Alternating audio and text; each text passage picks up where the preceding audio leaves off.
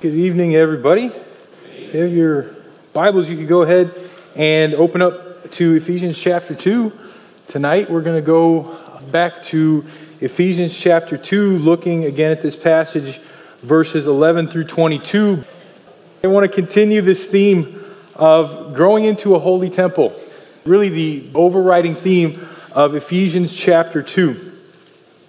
Looking at verse 21 just picking up right at the end, in whom, talking about Jesus Christ, the whole structure being joined together, talking about the church, grows into a holy temple in the Lord. In him, you also are being built together into a dwelling place for God by the Spirit. And the last time I was up here a couple of weeks ago, we started looking at this passage here, Ephesians chapter 2, verses 11 through 22, looking at the theme of unity within the church. And not just talking about the ethereal idea, this very broad idea of the universal church, the body of all believers for all time, but the visible expression of the universal church, the local body, Lakeside Community Chapel, if you want to put it in concrete terms. And how the overall goal of Ephesians chapter 2 is to cultivate unity within the church by building it within the local church body.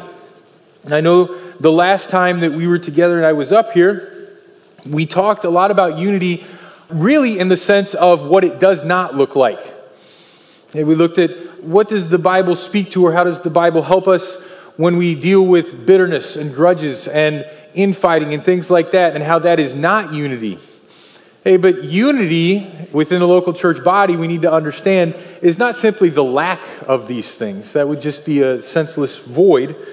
But unity is the presence of certain things. And actually, Joel, I don't know if he did it on purpose or not, but he read a passage earlier that I want to take us back to just by way of reintroducing some of these subjects tonight. And that's in Colossians chapter 3. We talked a little bit last time, like I said, about what unity is not, but what is it? When we're talking about this passage laying down for us fundamental building blocks of unity, well, what does that look like actively? And I go to Colossians chapter 3, starting in verse 12. It says, Put on then, as God's chosen ones, notice that is active, put these things on, holy and beloved, compassionate hearts, kindness, humility, meekness, and patience, bearing with one another, and if one has a complaint against another, forgiving each other as the Lord has forgiven you, so you must also forgive. So we see here in Colossians chapter 3, as Paul writes to the church at Colossae, that unity within the body, or the way that we ought to relate to each other, involves activeness. It involves going out and doing these things, being compassionate, being kind, being humble. It says, bearing with one another in our faults, like we talked about last time. There is no perfect church. As I stand before you and as you sit out there in the audience tonight, hey, none of us are perfect. If you spend any sort of time in a local church body, you're going to hurt others, you're going to offend others, and others are going to hurt and offend you. It's inevitable. It's a body comprised of imperfect human beings, but the gospel gives us the ability to live with each other in this way. And so we continue in Colossians chapter 3 verse 14, and above all these put on love which binds everything together in perfect harmony, or we could say in perfect unity. And let the peace of Christ rule in your hearts, to which indeed you were called in one body, again, a unified body, and be thankful. And then how in a body filled with unity, how do we minister to each other? How do we build each other up? Well, verse 16, let the word of Christ first dwell in you richly, and then let it come out in the teaching and admonishing of one another in all wisdom, singing psalms and hymns and spiritual songs with thankfulness in your hearts to God. And verse 17, whatever you do in word or deed, do everything in the name of the Lord Jesus, giving thanks to God the Father through him. And so, what is unity besides the absence of all these negative things that we talked about? Unity ultimately summed up there in verse 17 whatever you do to your brothers and sisters at Lakeside Community Chapel, let it be said that it is done in the name of the Lord Jesus. How would Jesus view or treat this person? And that is how they will be viewed and treated by me. And so, with that in mind, we go back then to Ephesians chapter 2. starting in verse 11, therefore, which is what we talked about last time, therefore remember that at one time you Gentiles in the flesh called the uncircumcision by what is called the circumcision, which is made in the flesh by hands. Remember that you were at that time separated from Christ, alienated from the commonwealth of Israel, and strangers to the covenants of promise, having no hope and without God in the world. And as we started to look at this passage, we said our verses 11 through 22 give us three building blocks to unity. If we are to achieve what Colossians chapter 3 describes, how do we get there? And here's how Paul instructs the church at Ephesus, and likewise us. He gives us three building blocks in this passage. The first being what we looked at last time when he says, Remember what you were previously. Remember your past, that you were alienated from God and his people. His therefore remember at the beginning of chapter 2, verse 11, points back to verse 10 to where now you were once dead, but you were made alive by grace through faith and for the purpose of good works. Not just to exist on your own island, but rather to exist within a local community that is marked by love and unity. So, the first building block of unity is to remember our past and where God has brought us as sinful human beings from. We were separated from Christ. We were alienated from God's people. We were strangers to the promises and covenants of God in the Scripture. We were ultimately without hope and without God in the world. And the point here of the first building block was that an understanding of the situation that God has saved us from will cultivate a humility in our hearts that provides a platform for pursuing unity with our fellow believers. When we humbly remember who we used to be and what we used to be like, it levels the playing field. There's no position of pride left to stand above and judge our brothers and sisters in Christ from above them, but we remember, I'm a sinner just like they are. No matter how badly they may have hurt and offended me, it is nothing compared to my past offenses against a holy God. And if He can forgive me, then surely I can forgive them. And so tonight, I want to look with that in mind at the final two building blocks, beginning with verse 13. The second building block that we will look at, the first tonight, is after we've seen to remember our past, let's look at our present. Remember who you are now. You are at peace with God and His people starting with verse 13. It says, But now in Christ Jesus, you who were once far off have been brought near by the blood of Christ. For he himself is our peace, who has made us both one, and has broken down in his flesh the dividing wall of hostility by abolishing the law of commandments expressed in ordinances, that he might create in himself one new man in place of the two, so making peace, and might reconcile us both to God in one body through the cross thereby killing the hostility. And he came and preached peace to you who were far off, and peace to those who were near. For through him we both have access in one spirit to the Father. So, the second building block that Paul gives to the Ephesian church to get to a unified whole is to think about who you are now. Remember, you're present. You are at peace with God and consequently his people. Now, the broad context here for the Ephesian believers, the original context, focused on the enmity, like we said, between Jew and Gentile, between those who were God's chosen people from the Old Testament and those who were outside of that. But the point of this passage is to show that Jesus has made peace through his life, death, and resurrection between Jew and Gentile, between both of us and God. And now, rather, the church and those in the church, instead of identifying as Jew or Gentile in their context, or with anything else that might divide us now, we are now identified in Christ. And that is the only identity that matters. And as I was thinking back through this this week, was thinking, how refreshing is that? Especially in a culture like ours today. In an age of identity and identity politics and labels, okay, where we are all broken down and categorized and stereotyped, it seems, by what group or subgroup we belong to? Are you black, white, Latino? Are you homosexual? Are you heterosexual? Or anything else that comes in between, male, female? however many else we can come up with. In a world like ours, that's how we are categorized, that's how we are characterized, and we're expected to act a certain way. What the scriptures tell us, that is nothing. When it comes to the church, that stuff stops at the doors because we belong to Christ. And that is the only identity that matters. And really, that's the only solution when we look around at a world that seems to be crumbling around us. That is the only true solution for a lost and dying world and for the confusion that we see. And so remember, Jesus has made peace, as we see, and now we are labeled and defined by Christ.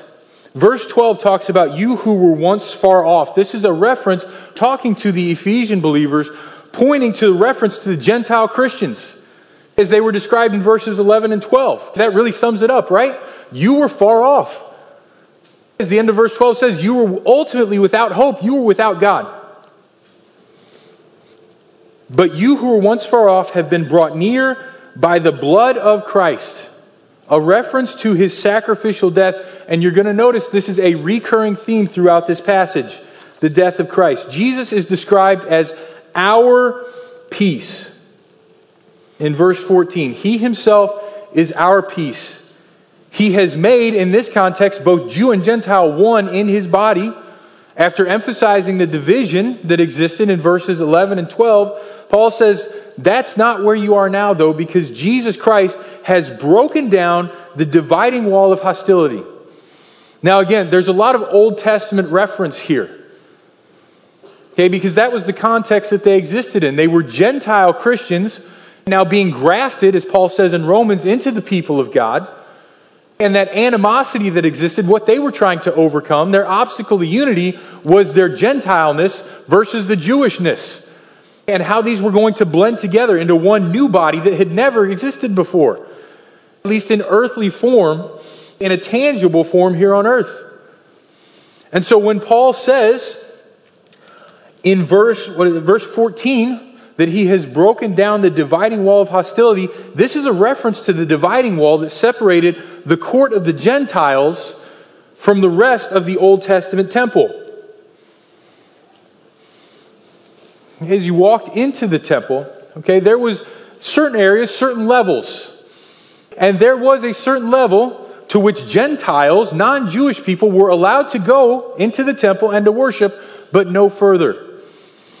If we were to have been there, we would have seen clearly marked on the wall an inscription that read something like this that no Gentile may enter within the barricade which surrounds the sanctuary and enclosure Anyone who is caught doing so will have himself to blame for his ensuing death. The thing is, though, the Jews of the Old Testament and of the time of Christ had misunderstood what the purpose of the court of the Gentiles was for. You see, God had separated the Jews from the Gentiles for the purpose of redeeming both groups. He placed the court of Gentiles in the temple for the purpose of evangelizing the nations, not excluding the nations. The court of the Gentiles should have been a welcoming place where the Jew said, Come in, you're welcome here. Let us teach you about the true and living God. But instead, the Jews had perverted it into a symbol of division. Rather than an opportunity to reach out and to minister to others, the Jews use it as a reason to exclude. And Paul's point here is Jesus has even redeemed the court of the Gentiles. Even this, which once was a source of division between you, is now gone. And so it is with us as New Testament believers. We don't have a physical temple here. We approach God through Jesus Christ. We need not go to a temple to be in his presence. But there are other hindrances in our relationships with other believers, other differences that have been broken down. These dividing walls of hostility no longer exist. But he doesn't stop there. He has broken down in his flesh the dividing wall of hostility by abolishing, how did he do this? By abolishing the law of commandments expressed in ordinances, that he might create in himself one new man. how did he break down the wall of hostility, that dividing wall, that division? By perfectly fulfilling the law. The great symbol of enmity between these Jewish and Gentile believers was the law of commandments, the Mosaic law, and all the ritual that was attached to it. Now, again, the law in and of itself was good. God gave it to his people Israel, and God can only give good gifts. But again, it had been perverted into a symbol of exclusion. So, this here, talking about the law of commandments, is a reference to the law as it was used as a set of regulations that excluded Gentiles. And that some in the church used to exclude Gentiles from the fellowship of believers. He's not talking here about the moral truths encompassed in the law, about the moral instruction. That's not what was abolished. Because we note the phrase, he talks about the law that was expressed in ordinances, talking about the feasts, the sacrifices, the laws of cleanliness and uncleanliness, and probably even what had been added to it that had been perverted into symbols of exclusion. Because to the common Jewish person of this day, the Old Testament rituals had become outward badges of spirituality that only served again back to this idea to label and to exclude. Never the purpose of the law. You see, God will tolerate no practice of the law that excludes Gentiles or forces them to become Jews in order to earn his acceptance because we know that is not the gospel. The heart of the gospel is that we can do nothing to earn God's acceptance, right? And so, in breaking down the wall of hostility by his life, death, and resurrection, and abolishing the law of commandments as it was expressed in these ordinances, Gentiles, Paul writes, are now accepted by God in Christ on equal footing with the Jews. Because what is important is the heart and its relationship to God and not the ritual. The fulfillment of all this is Christ, and that's where we bring it back to the church. Again, we don't struggle necessarily with Jewishness versus Gentiles in our modern context. But the broad point is the same. Okay, whatever labels we bring in with us, whatever background we bring in with us, whatever baggage we may bring into the church with us, is broken down, is abolished when we realize we are now united with Christ, that He died to set those things aside, to redeem those things, and to make the church into a glorious temple for Him. Jesus did this, verse 15, that He might create in Himself, or some translations, in His flesh, one new man in place of the two, so making peace a creation of a new humanity, a new race, a new people that is marked by unity rather than division. Verse 16 that he might reconcile us both to God in one body through the cross, thereby killing the hostility. The idea of reconciliation, of taking those who were enemies and making them into friends, a reuniting, a reconnecting. This is a complete action enmity or any enmity that existed within the church or by these entities that were being brought into the church, any enmity that existed between them is now so completely laid aside that close friendship follows. Again, it's not just the absence of fighting, like a ceasefire or a truce where we agree to lay down our arms so that we can come together and worship without, you know, knocking each other out on Sunday mornings but rather those things are laid aside and they are replaced by the marks of friendship and love and community that we looked at in Colossians chapter 3. See, Jesus has made these two people groups into one church and established a proper relationship between them and God. Wherever we come from, whatever we bring with us, all of us have ultimately the same problem. The Jew and the Gentile back in this culture had the same problem, and so do all of us. That we're sinners in need of redemption. We have the same need.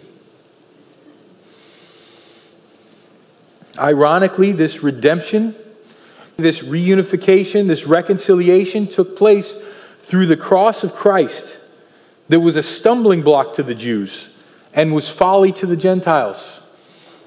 Paul writes about that in 1 Corinthians chapter 1. For the sake of time, we won't read that tonight, but I'll point you back to it. Paul talks about the cross being a stumbling block to the Jews. They could never conceive that the promised Messiah of the Old Testament would be crucified on a Roman cross. The Gentiles thought it was utter foolishness. Telling me the Savior of mankind was treated like a slave and was subjected to that treatment? No, but Jesus Christ came and died on the cross so that we, who were once separated from him could have access to the Father, as Jesus says in John 14, 6. When Christ died, the barrier between God and his people was removed. And now we, as the church, as the redeemed people of God, share in the same access to God the Father that Christ has. And so when we remember that Jesus died to make peace between first us and God, and between us and those to your right and those to your left tonight, how could you not be a priority for us? You see, in this passage, it doesn't just speak of the death of Christ in terms of he came to provide forgiveness of sins. Hey, that was the first reason. Hey, that is the gospel. But Jesus also came and died to create one unified body. If Jesus united the Jews and Gentiles of this era, he can unite us. we think about it, if we fail to prize and prioritize unity with our brothers and sisters in Christ, we literally spit on his death and disregard his sacrifice that he made for us. This whole idea of unity is tied to what Jesus Christ has done to redeeming his people.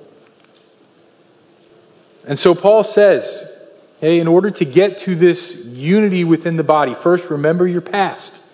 Remember who you were.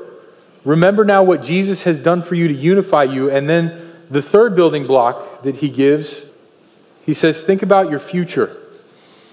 Think about the future. I'm guessing nobody is shocked that that one came. Past, present, um, what comes next? Future. Looking at verse 19. Now, verse 19 starts in the present, but I've put it here on the future because it's one continuous thought that starts in the present and flows into what Paul says is the ultimate goal here. Verse 19 says, So then you are no longer strangers and aliens, but you are fellow citizens with the saints and members of the household of God, built on the foundation of the apostles and prophets, Christ Jesus himself being the cornerstone, in whom the whole structure, being joined together, grows into a holy temple in the Lord. And here's where we get to the future part that finishes the thought. In him you also are being built together into a dwelling place for God by the Spirit. And so, this whole idea of our, of our present continues now into now think about the future. If you want to be unified, you have to understand where this whole thing is headed. Believers in verse 19 are unified now in God's kingdom. This goes back to the idea when he says, You are no longer sojourners or strangers in some translations and aliens. This is the whole Old Testament idea of the sojourner. Those who were outside, not a part of the people of Israel, and yet were a part, that dwelled with them in the land, that subjected themselves to the Jewish laws and customs of the day, and their rights and how they were governed. The point here that Paul is making is that all true Christians are fellow citizens in God's kingdom. There is no distinction, as there was in the Old Testament, between Israel and the sojourner. No, we are all one. We're all truly fellow citizens. We are united, we see, not just as fellow citizens, but also in the second part of verse 19, we are a part of the family of God. Verse 19 says, But you are fellow citizens with the saints and members of the household of God. Now, each one of these ideas could be an entire sermon in and of itself. We don't have the time to do that tonight, but we understand that because we are now identified with Christ, God the Father now sees us and treats us all exactly as he sees and treats his own Son. The Father cannot give anything but his best to his Son, so he cannot give anything but his best to those who belong to the Son. And that is how we need to view each other within the body as brothers and sisters, as a part of the family of God, as those to whom God has given everything in Christ. And so we withhold nothing when it comes to compassion, kindness, love, and unity. And now it moves on, the text does, into this idea of moving forward into the future. And that believers are unified not just as fellow citizens, not just as a family, but as the temple of God. That the church exists as the visible expression of the love of God and the presence of God here on earth. What the temple used to be, as far as identifying the people of God and the presence of God, that is the church now in our world. Verse 20 talks about the church being built on the foundation of the apostles and prophets, and Jesus Christ himself being the cornerstone. The apostles and prophets spoke God's revelation to God's people before the completion of Scripture. They had a unique office because they spoke the Word of God. Pointing back to the importance of the Word of God to the church, the church is built on the foundation of the Word, and to Jesus Christ as the cornerstone. You see, the text here sets Jesus apart. It says the church is built on the foundation of the apostles and prophets, but Jesus Christ is the most important part of that foundation. He is the cornerstone. He is special. He's not just another stone in the foundation, but He is the one that holds everything together. The apostles and prophets are mentioned because of their teaching, because they spoke the word of God. Jesus is the cornerstone because of his person and work. And the idea here of Jesus Christ being the cornerstone is the idea of security. I want to look back very quickly to the Old Testament, to Isaiah chapter 28, a very important passage. One that many of you, you will be familiar with. Isaiah chapter 28, verse 16. Therefore, thus says the Lord God Behold, I am the one who has laid as a foundation in Zion a stone. And we know now that this points to Jesus Christ a tested stone, a precious cornerstone of a sure foundation. And then it ends whoever believes will not be in haste. Whoever trusts in Christ, the cornerstone of the church, will not be disappointed. It is the idea of security. What's emphasized is not just that the church is built on Christ, but that the church and those of us that make it up are secure in Christ forever. And Paul says, from this cornerstone comes the teaching of the apostles and prophets. Comes those who believe, who are now built up on it. And this temple, the church, will not be complete until the last of the elect has trusted in Jesus Christ. And that is why it is still future. It is still being built. It's still incomplete. It's still imperfect, and yet it is still growing. And so this is our future. As we see in verse 22, in him you also, now the you there, that is not the idea of you as an individual, that is you as a corporate body. You all together are being built into a dwelling place for God by the Spirit. This is the future of all of us a dwelling place for God by the Spirit. And again, this is not talking, well, we do acknowledge the truth, and it is a very important truth, that the Holy Spirit personally indwells each and every one of us as believers in Jesus Christ. That's not what it's pointing to here. It's pointing to the presence of God by the Holy Spirit in His church corporately. That when we gather together, when we exist as a unified, harmonious community, that exemplifies and demonstrates the presence of God with his people today and in the world today, just as the Old Testament temple did. But what we have today is better than what the Old Testament prophets ever experienced, or is even better than what the disciples and the followers of Jesus experienced while he was here on earth. And so when we consider our future, that we are being built together as a temple for God by the Holy Spirit, we will prize unity with other believers when we realize that we were saved to be a demonstration now of God's glory, but an eternal demonstration of God's glory to the nations. So tonight, you know, as we think about it, well, how does that affect me? I would say again, look to your left, look to your right, and realize that you're stuck with all these people forever. So you better learn to get along with them now. Okay? Plain and simple. Right? We are being built together in all of our flaws, all of our imperfections are a part of the plan of God. And Jesus Christ came to redeem even those flaws and imperfections, and in his infinite grace and mercy, mold those things that in your brothers and sisters in Christ you might find maddening, you might even find infuriating, you might find horribly offensive. In time, they will be molded together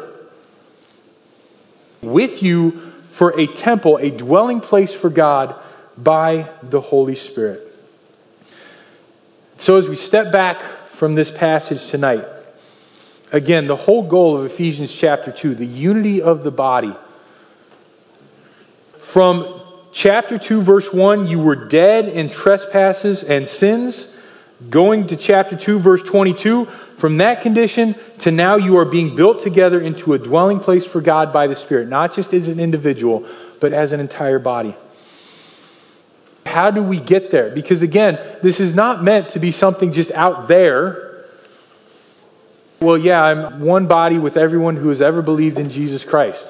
That is true. But again, it doesn't stop there.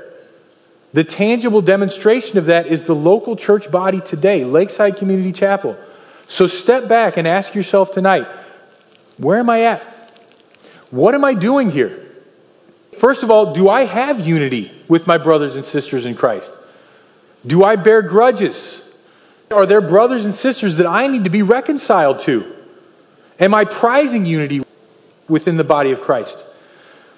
As I stand here tonight, is it not just that I'm not holding any grudges or that I have no enmity, but am I actively reaching out, as it talks about in Colossians chapter 3, putting on these things, showing kindness and compassion and forbearing and forgiving in the same way that God has shown me to build up my fellow brothers and sisters in Christ who are here with me each and every Sunday?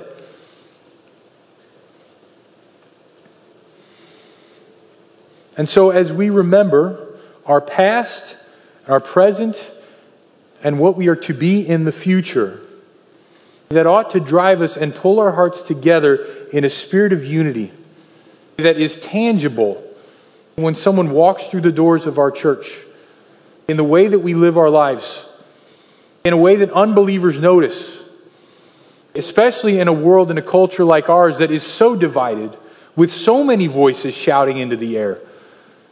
The world ought to notice there's something different about you people. You're not the same. You love, you show kindness, you show compassion, you are faithful in a way that I don't see in the world around us. And what a testimony that could be.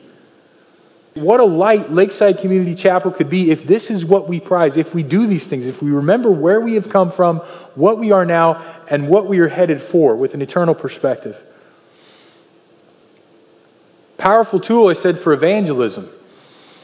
We've spoken primarily tonight to believers, but to those who do not know Christ.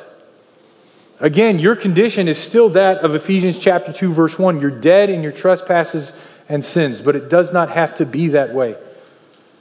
Again, you too could be built into a holy temple, a dwelling place for God by the Spirit, if you will but turn from your sins and trust in the life, death, and resurrection of Jesus Christ on your behalf.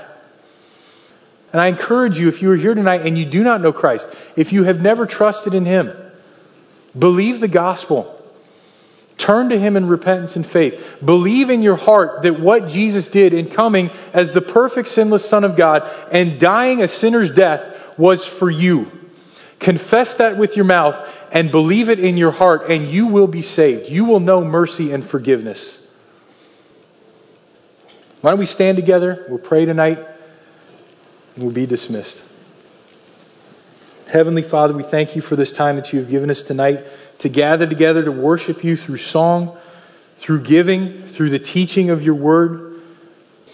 Father, I pray that you would help us as we've looked at tonight in your word and as we have sung about, as we have experienced together. Father, that you would help our church to be an example of unity in Christ. Father, that we would be a light to a world that so desperately needs it. That we would be a place, Father, where we are welcome, where we live together in harmony. Father, that is marked by unity, by love and kindness, and the same compassion and mercy that you have shown to each and every one of us. Father, I pray for those who may be here tonight or who will hear this message, who will hear this service, who do not know Christ. I pray that you would open their eyes to the, their need for the Savior. Father, that you would convict them of their sin and their need for you, of their desperate condition, and that you would give them the faith to trust in Jesus Christ for salvation from their sins. We pray that you'd be with us during this week, that you would help us to be lights and testimonies for you, that you would bring us all safely back next week to worship you again together as a family. And we love you. We thank you for sending Jesus to die for our sins. And we pray in his name, amen.